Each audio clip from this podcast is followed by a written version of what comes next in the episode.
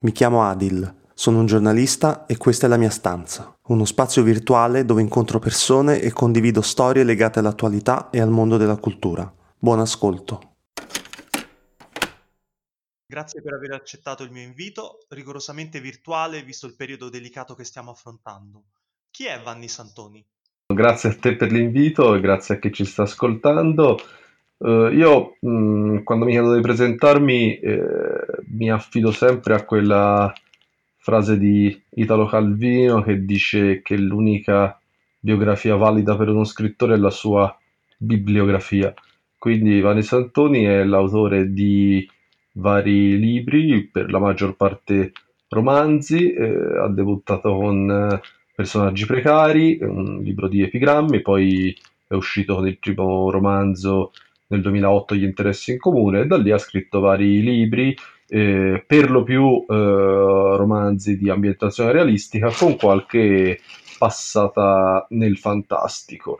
Un filone fortunato della sua produzione è stato quello di romanzi ibridi mh, mm, fra il romanzo e il saggio, come Muro di casse o La stanza profonda, in cui si è occupato delle, di alcune sottoculture e controculture eh, giovanili della seconda metà del secolo. E l'ultimo romanzo di Vanni Santoni è I fratelli Michelangelo, che è un corposo romanzo familiare ambientato nel 2007. Fra le altre cose eh, scrive anche di libri su vari giornali e dirige la eh, collana narrativa di Turo e quindi anche editore critico se vogliamo, anche se forse giornalista culturale più appropriato dato che non ho una formazione eh, letteraria specifica.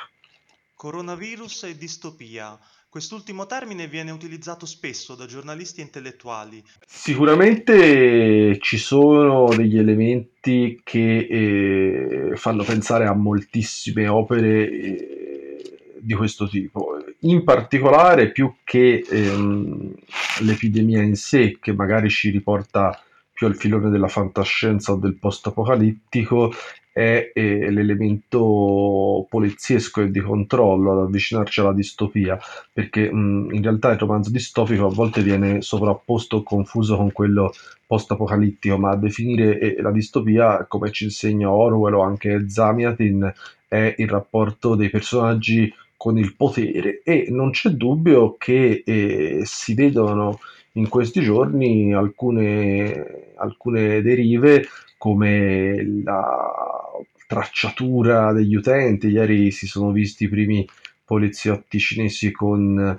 un, eh, uno scanner eh, termico come quello di Predator per captare direttamente chi ha la febbre, l'idea di utilizzare le celle dei cellulari e in generale i, l'esercito nelle strade, questi sono senz'altro eh, dei tratti distopici e mm, se c'è qualcosa che ci insegna sia la letteratura distopica che la storia è il fatto che le misure di sicurezza eh, dovute alle emergenze dopo tendono a non venire ritirate, si tende a fissare un nuovo standard. Mm, in realtà un esempio buono ce l'abbiamo anche in Italia, l'operazione Strade Sicure e era stata messa in atto quando c'era una eh, emergenza eh, terrorismo e quando l'emergenza è finita quei mezzi militari nelle nostre piazze eh, ci sono rimaste. Quindi eh, bisogna stare molto attenti a eh, tenere gli occhi aperti e stare sul chi vive rispetto a una possibile deriva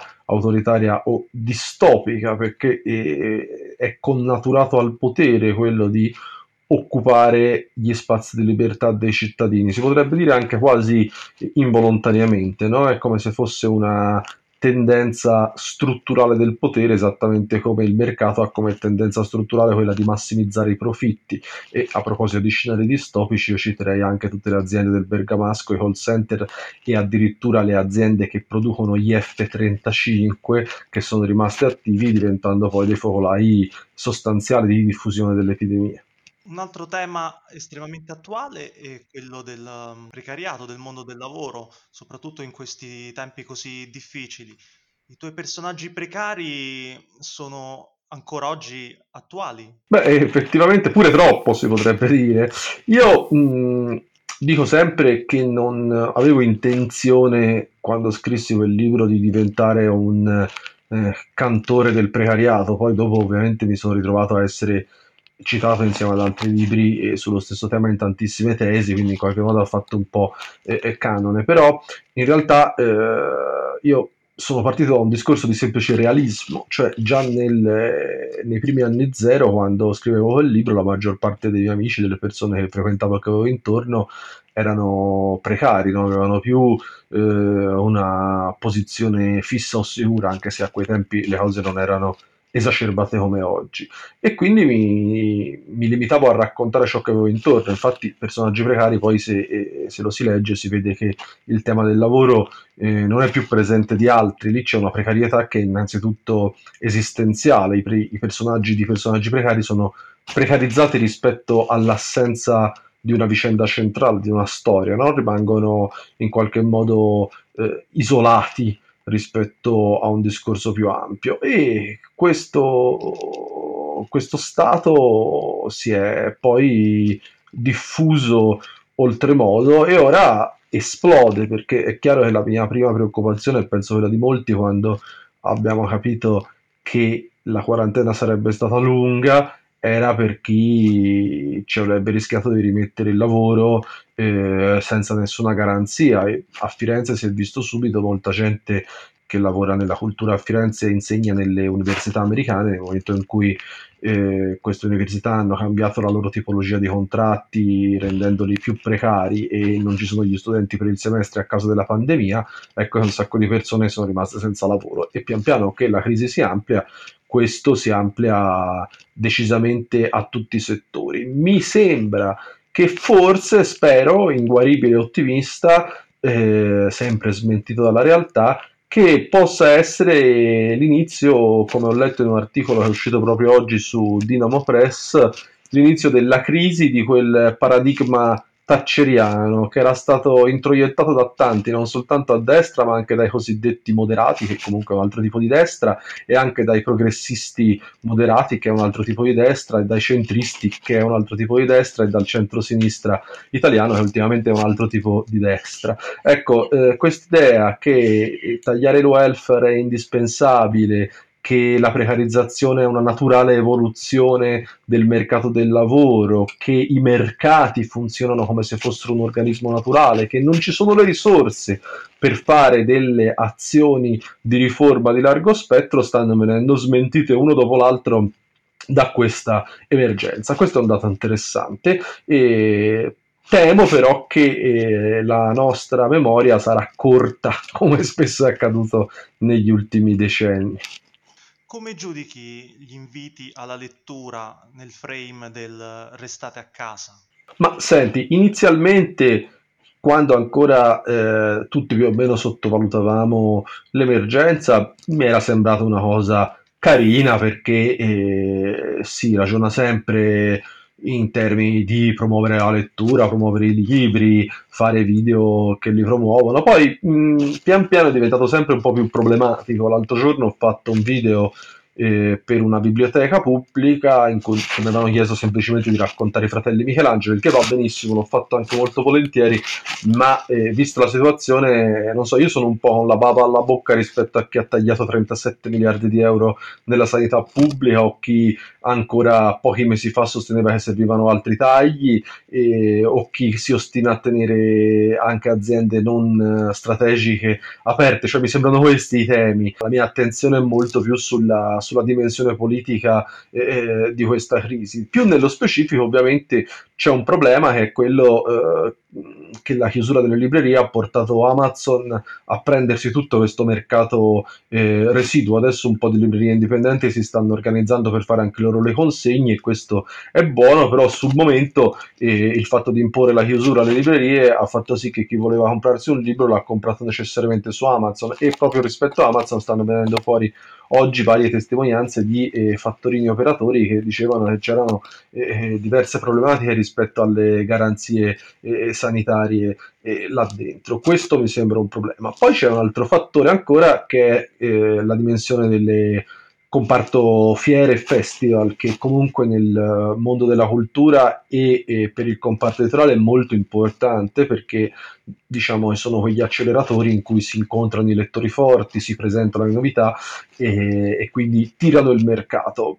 Temo e, e so anche perché mi è capitato di sentirne alcuni che gli editori indipendenti e piccoli avranno un grave danno perché di solito si preparano le novità magari per uscire per Book Pride o per il Salone del Libro e lì vendi diverse centinaia di libri e soprattutto le vendi a persone molto interessate al eh, prodotto libro che poi le consiglieranno no? e quindi eh, magari le grandi case editrici possono ancora stampare un sacco di copie e, e, venderle si difendono un po' meglio. Le, le indipendenti eh, avranno un danno grosso da questo annullamento eh, di tutti i festival. Anche qui eh, sarebbe opportuno un intervento pubblico, visto che in Francia è stato approvato un pacchetto di aiuti per eh, il eh, settore cultura, tra cui 5 milioni di euro per eh, l'editoria. Ora è chiaro che 5 milioni di euro sono abbastanza pochi rispetto al danno che patirà il, il um, comparto editoriale, ma se distribuiti bene possono aiutare comunque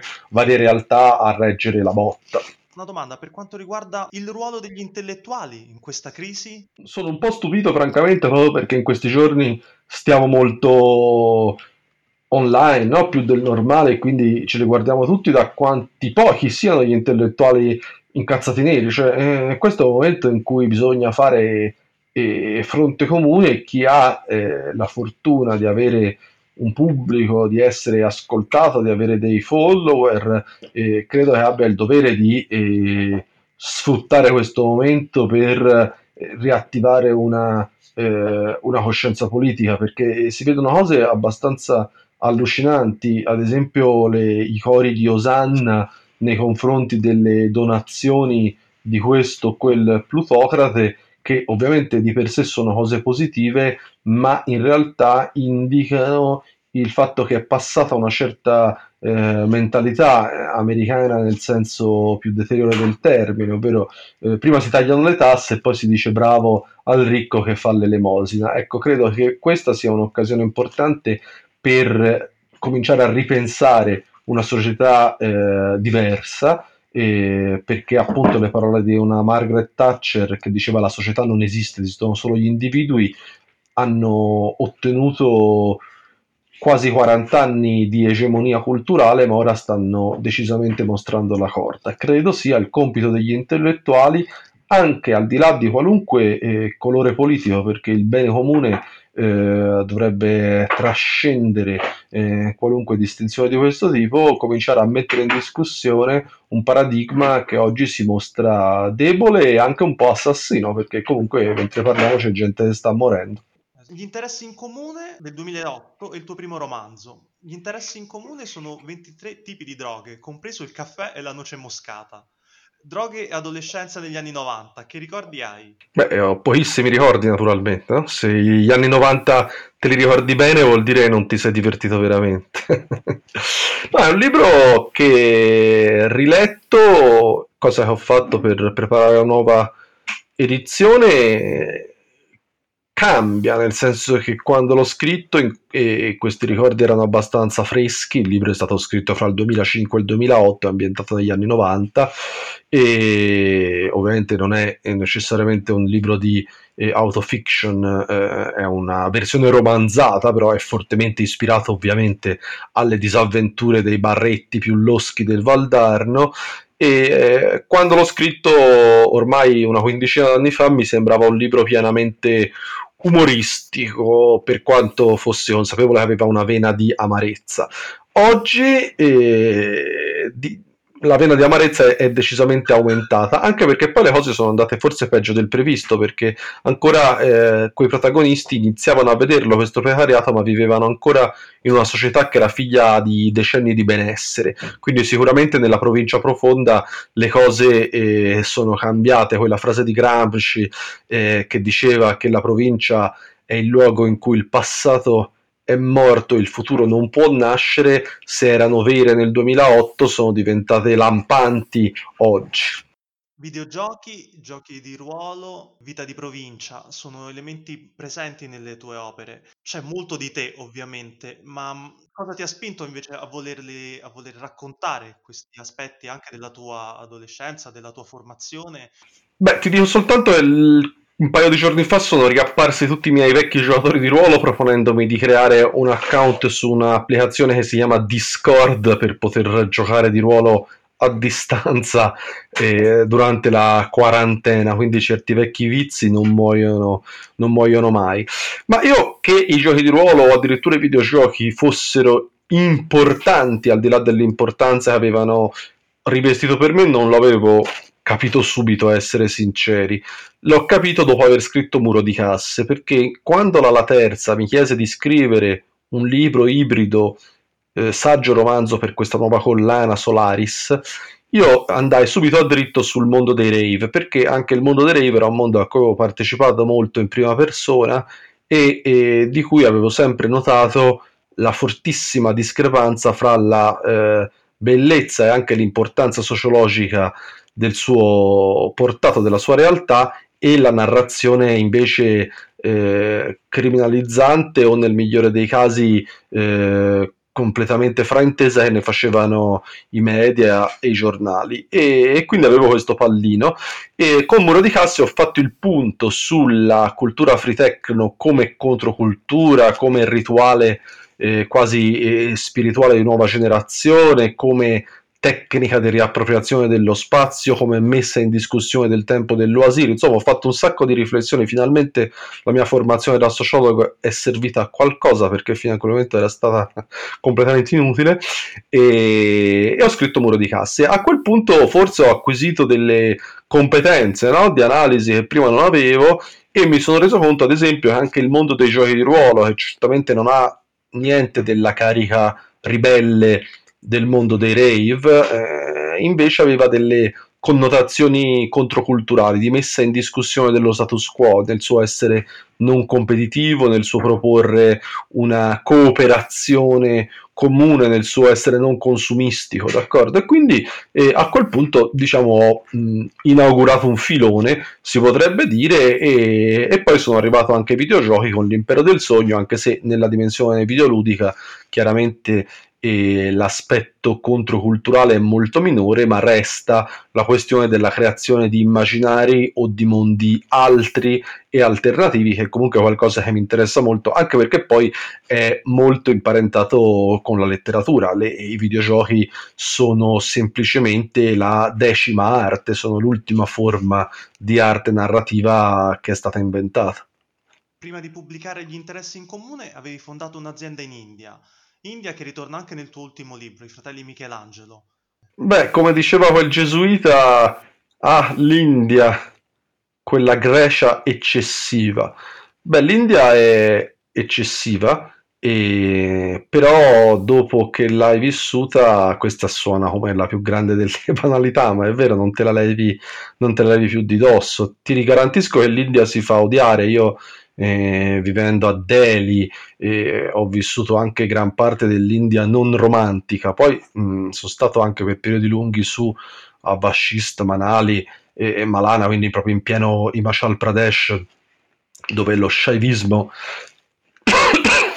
virus eh, e dove lo, ho preso freddo eh, in realtà, eh, rassicurate gli ascoltatori, e, mh, mm, dove lo sciavismo era molto forte, quindi ho visto anche l'India spirituale, però ho visto anche l'India proprio della crescita senza ritegno, delle colate di cemento sulle spiagge, dell'inquinamento che la mattina ti svegli e tossisci una roba nera, no? È un posto, anche mh, mm, i termini che utilizziamo noi occidentali sono diventati tutti un po' cliché, no? Anche dire che l'India è contraddittoria, beh maledizione se è contraddittoria, forse la parola giusta è estrema, cioè un posto che sa ancora essere estremo, però per me è molto importante, soprattutto mh, mm, da lì in poi mi sono molto appassionato, molto studiato eh, la, i testi sacri indiani, la spiritualità indiana che è un uh, canone di una grandissima complessità, pieno di paradigmi molto utili per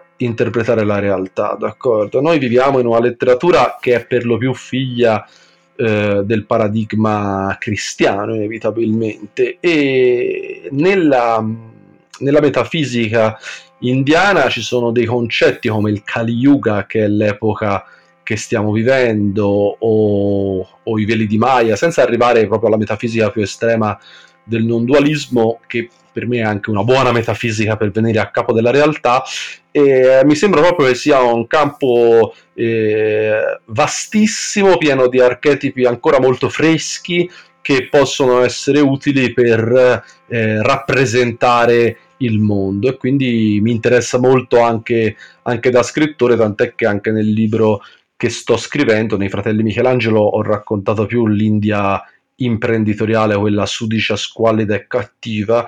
Adesso nel, nel libro che sto scrivendo, che racconterà la storia di una materialista storica che diventa una mistica, racconterò l'altra dimensione. Sei anche direttore di una collana di narrativa. Come sei arrivato a Tunue? E se ti va, puoi spiegarci cosa intendete per quattro quinti di realtà, uno di sconfinamento? Sono arrivato a Tunue grazie alla chiamata del direttore editoriale Massimiliano Clemente, a cui, se non ricordo male, aveva fatto il mio nome eh, Giorgio Vasta dopo eh, l'esperienza fortunata del eh, romanzo In territorio nemico e del progetto di scrittura collettiva SIC, in cui avevo coordinato insieme a Gregorio Magini più di 100 scrittori nella stesura di un romanzo e di vari racconti.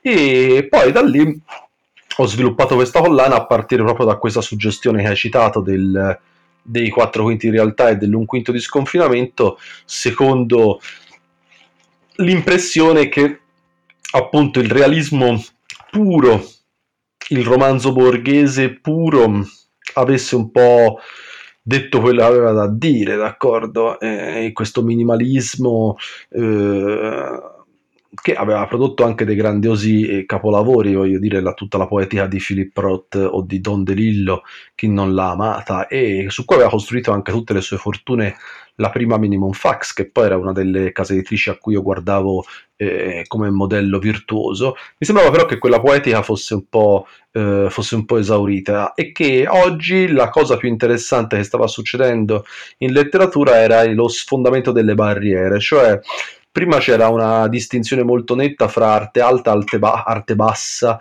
arte colta e cultura pop, letteratura di genere e letteratura non di genere. Pian piano tutte queste barriere, poi erano una sciocchezza perché derivavano in realtà da compartimentazioni editoriali e, e commerciali stavano saltando. Oggi anche lo scrittore più raffinato difficilmente non ha giocato a dei videogiochi o guardato Il Trono di Spade o Breaking Bad e, o non ha magari letto i libri di Stephen King esattamente come ha letto quelli di Proust.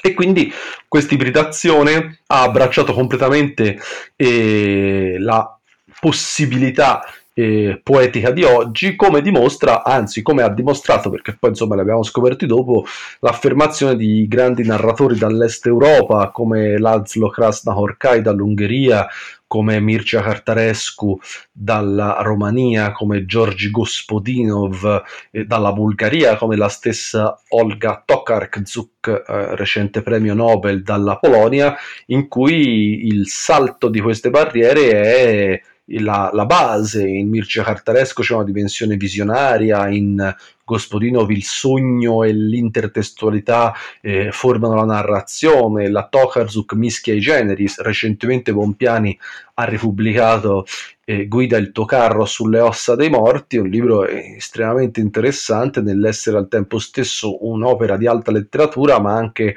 un thriller popolare e una sorta di apologia del femminismo. Ecco, eh, questo tipo di sconfinamento secondo me è fertile della direzione in cui si deve, in cui si deve andare, in cui, sono cercato, in cui ho cercato di andare. Sicuramente alcuni dei libri nostri più fortunati, penso ad esempio a eh, Stalin più bianca di Jacopo Barison che aveva un elemento distopico dalle rovine di eh, Luciano Funetta che aveva in sé degli elementi quasi horror, oppure Tabù di Giordano Fedoldi in cui si cominciava con, il, con un apparente romanzo borghese e poi andava nel fantastico eh, più spinto hanno sicuramente eh, eh, questa, questa caratteristica. A volte abbiamo anche sconfinato di più, ad esempio un titolo eh, molto recente abbiamo fatto Tundra, anzi Configurazione Tundra, Tundra era il titolo di lavorazione di Elena Giorgiana Mirabelli, è un libro in cui eh, la fantascienza o una forma di cyberpunk eh, urbanistico, si potrebbe dire, sono, sono molto forti, così come in, nel libro Talib o la curiosità di Bruno Tosatti, eh, che è uscito prima di quello di Mirabelli, c'era quasi un fantasy in stile eh, Mille e una notte, lì insomma i quinti di sconfinamento probabilmente sono anche due o tre. Qual è l'aspetto più gratificante legato a questo ruolo? Beh, è molto bello lanciare i nuovi scrittori nella mischia. Eh, quella di Tunue si è fatta riconoscere da subito come una collana di esordi, tant'è che addirittura alcuni credono che facciamo solo esordi, ma in realtà abbiamo fatto anche scrittori già molto affermati come Tedoldi o come, o come Recuperati. E adesso fac- è in uscita ora taccuino delle piccole occupazioni di eh, Graziano Graziani che è una delle voci di Radio 3 ed ha anche già pubblicato due bellissimi cataloghi letterari per Quadlibet, il um, catalogo delle religioni nuovissime in cui descrive tutte le più strambe religioni e l'Atlante delle micronazioni in cui racconta tutte le esperienze nella storia del mondo in cui qualcuno si è dichiarato autonomo e magari aveva, era in possesso semplicemente di una eh, centrale elettrica o di una stazione trivellazione o di un territorio grande quanto un fazzoletto di terra. Però noi sì, ci siamo caratterizzati fin da subito per essere forti sugli esordi e questo a causa del fatto che i primi due titoli che ho fatto, eh, Dettato di Sergio Peter e Stale in più bianca di Jacopo Barison erano proprio degli esordi, non, non, cercavo specificamente degli esordi, è che i primi due libri buoni che ho trovato erano di esordienti. Anche il terzo libro che ho fatto, L'oscuro di Orazio Labate era un esordio, di fatto era anche il quarto, eh, tutti gli altri di Francesca Matteoni, che non era un esordiente perché come poetessa e come saggista, aveva già pubblicato svariati libri, però era il suo primo romanzo. Quindi questo ci ha caratterizzati molto e quindi eh, dopo ho fatto di necessità virtù e ho cercato anche di continuare sempre nella nostra proposta di avere almeno un buon 50% di esordi, anche perché appunto è la cosa che forse mi dà più soddisfazione, quella di trovare una voce nuova, aiutarla a raffinarsi e poi dargli anche quelle dritte. Io non ho avuto, io sono, sono andato allo sbando, il mio esordio, personaggi precari e passò completamente inosservato. È noto oggi perché è stato ripubblicato da Voland e perché negli anni successivi è stato riletto e riscoperto da molti critici, ma quando uscì nel 2007 non se lo filò letteralmente nessuno. Quindi è anche bello poter permettere a qualcuno di non fare gli errori che ho fatto io e di non soffrire le cose che ho sofferto io. Qual è il primo libro che hai letto e amato e se c'è qual è stato il primo titolo che ti ha fatto pensare ecco, questo è quello che voglio fare di mestiere? Io non, non sono uno come tanti in realtà in questo campo che sognava di fare lo scrittore, è proprio una cosa che non mi passava neanche per la mente, appunto, ho cominciato a scrivere a 26 anni, di solito la gente comincia già durante il liceo, no? E, o se non prima. Mm, il libro che mi ha fatto capire che la letteratura poteva essere qualcosa di esplosivo era in realtà il libro, l'antologia di inglese eh, del triennio al liceo, perché eh, io mh, mm, a, da bambino ero uno studente molto diligente, poi al liceo ero diventato un fannullone assurdo e quindi figurati, non, non leggevo niente, cercavo di fare il minimo indispensabile per passare. Però sapevo bene l'inglese e... perché l'avevo imparato da piccolo e quindi questo me lo lessi e trovai cosa trovai? Trovai la poesia inglese, trovai William Blake Coleridge, trovai Yeats, eh, trovai T.S. Eliot, The Wasteland, che forse è il mio libro preferito in assoluto, trovai Wilfred Owen. Improvvisamente quella roba mi aprì la mente perché il programma italiano non è che invogli troppo alla lettura, cioè c'è la Divina Commedia è straordinaria ma è anche molto difficile, insomma, eh, devi fare la parafrasi appunto, quindi non è che leggendo l'inferno da ragazzino necessariamente ti appassioni alla letteratura, cioè che succede a me non accadde minimamente. Manzoni, una noia mortale, e peggio che mai il 600, il programma italiano per le scuole, insomma ti devi leggere eh, delle cose che ti fare, farebbero odiare la letteratura a chiunque. Invece, mh, leggendo Blake, mi successe proprio quello che dice quell'indiano nel film di Yarmush, Dead Man, no? dice io lessi Blake e quell'uomo mi parlò con parole potenti e mi successe esattamente questo, cioè quando lessi Blake, Coleridge e soprattutto Eliot e, e Yates anche Sailing to Byzantium mi esplose qualcosa dentro no? ci fu proprio un effetto psichedelico capii che la letteratura era una bomba. Poi questa cosa rimase lì francamente non, eh, non mi fece venire voglia di scrivere mi fece solo venire voglia di leggere non mi fece neanche venire voglia di scrivere poesie come magari capita a tanti a quell'età. Mi fece venire voglia di leggere altra poesia tant'è che dopo passai alla poesia francese con Rimbaud e, e Baudelaire e Mallarmé. E mh, mm, rimase lì e boh, cominciai a scrivere poi nel boh, probabilmente sì nel 2004 mm, mi sa per una ragione molto stupida perché mi ero lasciato con la fidanzata e avevo il cuore spezzato in questi casi mettersi a scrivere può, può aiutare a gestirsela no? e quindi scrissi un romanzetto de merda eh, che si chiamava Vassili e la morte e che parlava proprio di un tizio che era stato lasciato dalla fidanzata e aveva altre ex, insomma, mh, mm, diceva peste e corna delle proprie ex. Questo però era accaduto grazie al fatto che ero entrato in una rivista, eh, non è che mi ero messo eh, in modo naturale a scrivere un romanzo. In quel periodo io mh, mm, facevo parte del movimento a Firenze, c'erano state varie occupazioni, autogestioni, che alla fine, eh, dopo un iter politico lungo e complesso eh, che non sto a riassumere, avevano ottenuto dopo vari sgomberi un eh, luogo in uno spazio incomodato d'uso gratuito per due anni che si chiamava Elettropiù, dal nome dell'azienda che produceva eh, prese elettriche che c'era in quello stabile eh, in via Baccio da Montelupo all'estrema periferia di Firenze. Una di queste classiche mosse dell'amministrazione del tipo a sti qua diamogli uno spazio ma diamoglielo bello lontano così ci rileviamo dai coglioni. E questo spazio però diventò un bellissimo acceleratore culturale, c'era un sacco di gente che faceva un sacco di cose diverse, tutte di nuova generazione, abbastanza scollegati dalle, dalla vecchia guardia del movimento e in questo senso anche, anche più liberi e fra questi progetti c'era una rivista, si chiamava Mostro, l'avevano fondata Gregorio Magini e poi ha fondato insieme a me il progetto di scrittura collettiva prima, di cui parlavo prima, Francesco Disa, che è oggi il direttore della rivista L'Indiscreto, con cui facciamo le classifiche di qualità, una delle più belle riviste eh, italiane, e Matteo Salimbeni, che è un, un drammaturgo, e, e Dario Honorat. E io mi affacciai a questa rivista perché frequentavo lo spazio e altre persone che erano loro amiche e, e, siccome la rivista era molto ispirata a Borges, che era un, un, autore che conoscevo bene, mi dissi vabbè ci provo anch'io e, e scrissi un racconto molto alla Borges. Loro mi invitarono eh, in, in, redazione e discussero molto seriamente questo, questo racconto, no? poi non lo pubblicarono, però lo misero in discussione così come discutevano di loro, cioè per la prima volta assistei, anche se in un contesto diciamo underground, a un lavoro editoriale, cioè questi prendevano molto sul serio la letteratura. Sta cosa mi, mi appassionò e continuai ad andarci anche nei giorni dopo e poi appunto ci fu anche quest'altro evento e quindi quando si sbloccò qualcosa sullo scrivere scrissi subito quel romanzetto poi dopo cosa accadde? Accadde un fatto abbastanza interessante, anche questo fu determinante.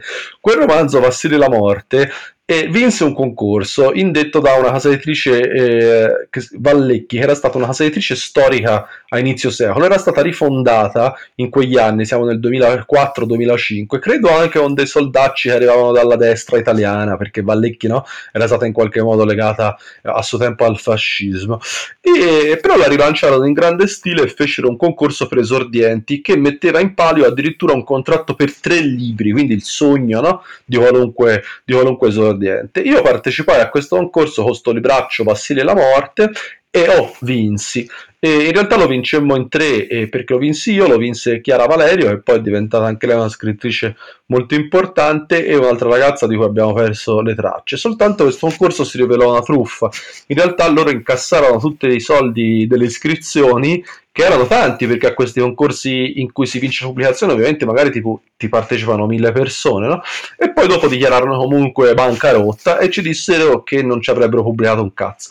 Io ci rimasi malissimo, tutti ci rimanemmo malissimo, credo. Inoltre ero stato così scemo da dire a tutti, famiglia, amici e conoscenti che avrei pubblicato un libro.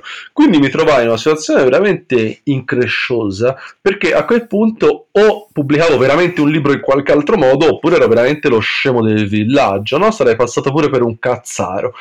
Quindi mi sbattei tantissimo, mi misi a scrivere ma non so quanti, 3-4 libri contemporaneamente, aprì il blog Personaggi Precari, aprì un blog che si chiamava Le Miniserie in cui scrivevo delle mini storie appuntate, cominciai a scrivere un romanzo a puntate che si chiamava Storia di colline su una rivista. E cominciai a scrivere il libro su Baggio insieme a Salim Beni, fondai il progetto SIC insieme a Greg e cominciai a raccogliere tutte le storiacce da bar, tutte le nostre disavventure che mi sembravano un materiale bello vitale, in quello che poi diventò ehm, gli interessi in comune. Nel frattempo, in quei quattro anni, e ci fu un evento invece positivo, vinsi un altro concorso eh, per il miglior testo fatto dal web proprio con personaggi precari e finalmente eh, debuttai. Poi grazie a quel debutto eh, scrissi e riuscì a pubblicare con Feltrinelli eh, gli interessi in comune, diventò un mestiere, però poi a quel punto insomma c'era dentro fino al collo.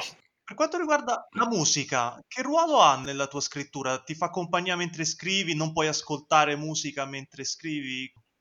No, allora generalmente non ascolto la musica mentre scrivo, cioè eh, scrivo in silenzio, però ho un rapporto strano perché ad esempio per me l'ambiente ideale per scrivere è un bar e ovviamente quando vai in un bar c'è musica e c'è bordello. Se c'è una musica o del bordello di sottofondo non mi dà noia, anzi mi concentro molto bene. Però se scrivo in biblioteca come succede di pomeriggio o tragicamente a casa come in questi giorni di quarantena non ascolto musica. In alcuni c'è un'eccezione, se proprio sono deconcentrato invece metto un live set di tribe techno di psytrance pesissima con le cuffie e mi isolo e a quel punto allora riesco a concentrarmi sul testo. Però in generale io sono, anche se ho scritto Muro di Casse, che è un libro si potrebbe anche definire a tema musicale, e la fruizione musicale la tengo molto scollegata dalla scrittura. Corsi di scrittura, li fai per principianti che vogliono avvicinarsi alla scrittura di un libro e per persone che vogliono finirne uno iniziato. Ne avrei viste tante in questi anni. Eh sì, questa è un'attività che faccio da diversi anni e anche questo è curioso perché ovviamente, eh, come dimostra un libro che sarebbe dovuto uscire ora aprile ma è già stato rimandato a fine maggio e chissà che non venga rimandato eh, anche a dopo l'estate, si chiama La scrittura non si insegna. Io sono sempre stato abbastanza convinto che la scrittura non si insegni, forse ovviamente è una convinzione un po' presuntuosa e deriva dal fatto di averla imparata da solo, però eh, c'è una base teorica in questa convinzione, cioè il fatto che i buoni libri sono tutti molto diversi fra loro, no? Cioè, per un libro veramente buono è un libro che ha una sua voce, una sua struttura, una sua modalità di raccontare le cose, un suo modo di raccontare i personaggi. Quindi ho sempre diffidato da questi corsi che ti pretendono di insegnare la scrittura come se fosse una roba divisa a moduli, no? Tipo come fare un buon personaggio, come fare un buon incipit. Ma non è detto che questo incipit qua vada bene per questo libro qua, no? Cioè i libri sono infiniti e le modalità sono infinite. Quello però che ho capito eh, quando mi è stato chiesto di fare un corso e quindi a questo punto ho provato a pormi un po' il problema è che invece si può insegnare a ragionare da scrittori, eh, cioè non tanto a scrivere ma a impostare il lavoro in un certo modo, cioè a leggere in un certo modo, quindi a cambiare la tipologia, la modalità, la forza delle proprie letture, perché poi insomma non si scrive se non si legge, il modo in cui si approccia al lavoro, quindi a trovare una disciplina che sia reale, il modo in cui si eh, assiste il lavoro, quindi il modo in cui si fanno gli schemi, il modo in cui si progetta la struttura via via che il libro va avanti. Queste sono invece questioni abbastanza tecniche che se si dominano alcuni elementi poi eh, facilitano molto il lavoro. Il modo in cui si revisiona, il modo in cui si rilegge, si riscrive, queste invece sono cose che si possono, che si possono insegnare. E nei corsi sì, si vede di tutto. Alcuni dati interessanti sono intanto il fatto che non c'è così tanta differenza fra quando lanci un corso base base quando lanci un corso avanzato, nel senso che chi si iscrive a un corso avanzato in media è un po' più bravo di chi si iscrive a un corso base, ma non così bravo. Capiterà sempre che nel corso avanzato si iscrive qualcuno che in realtà è a un livello di sprovvedutezza e di ingenuità totale, così come al corso base magari ti arriva uno che è già pronto per la pubblicazione. Questo penso sia interessante perché forse è la dimostrazione che nelle arti l'autovalutazione è sempre deficitaria. Anche per questo è molto importante farsi leggere, pubblicare. Io consiglio sempre a chi vuole scrivere di eh, contattare una rivista e provare a pubblicarci i propri racconti, o anzi, ancora meglio, fondare una propria rivista.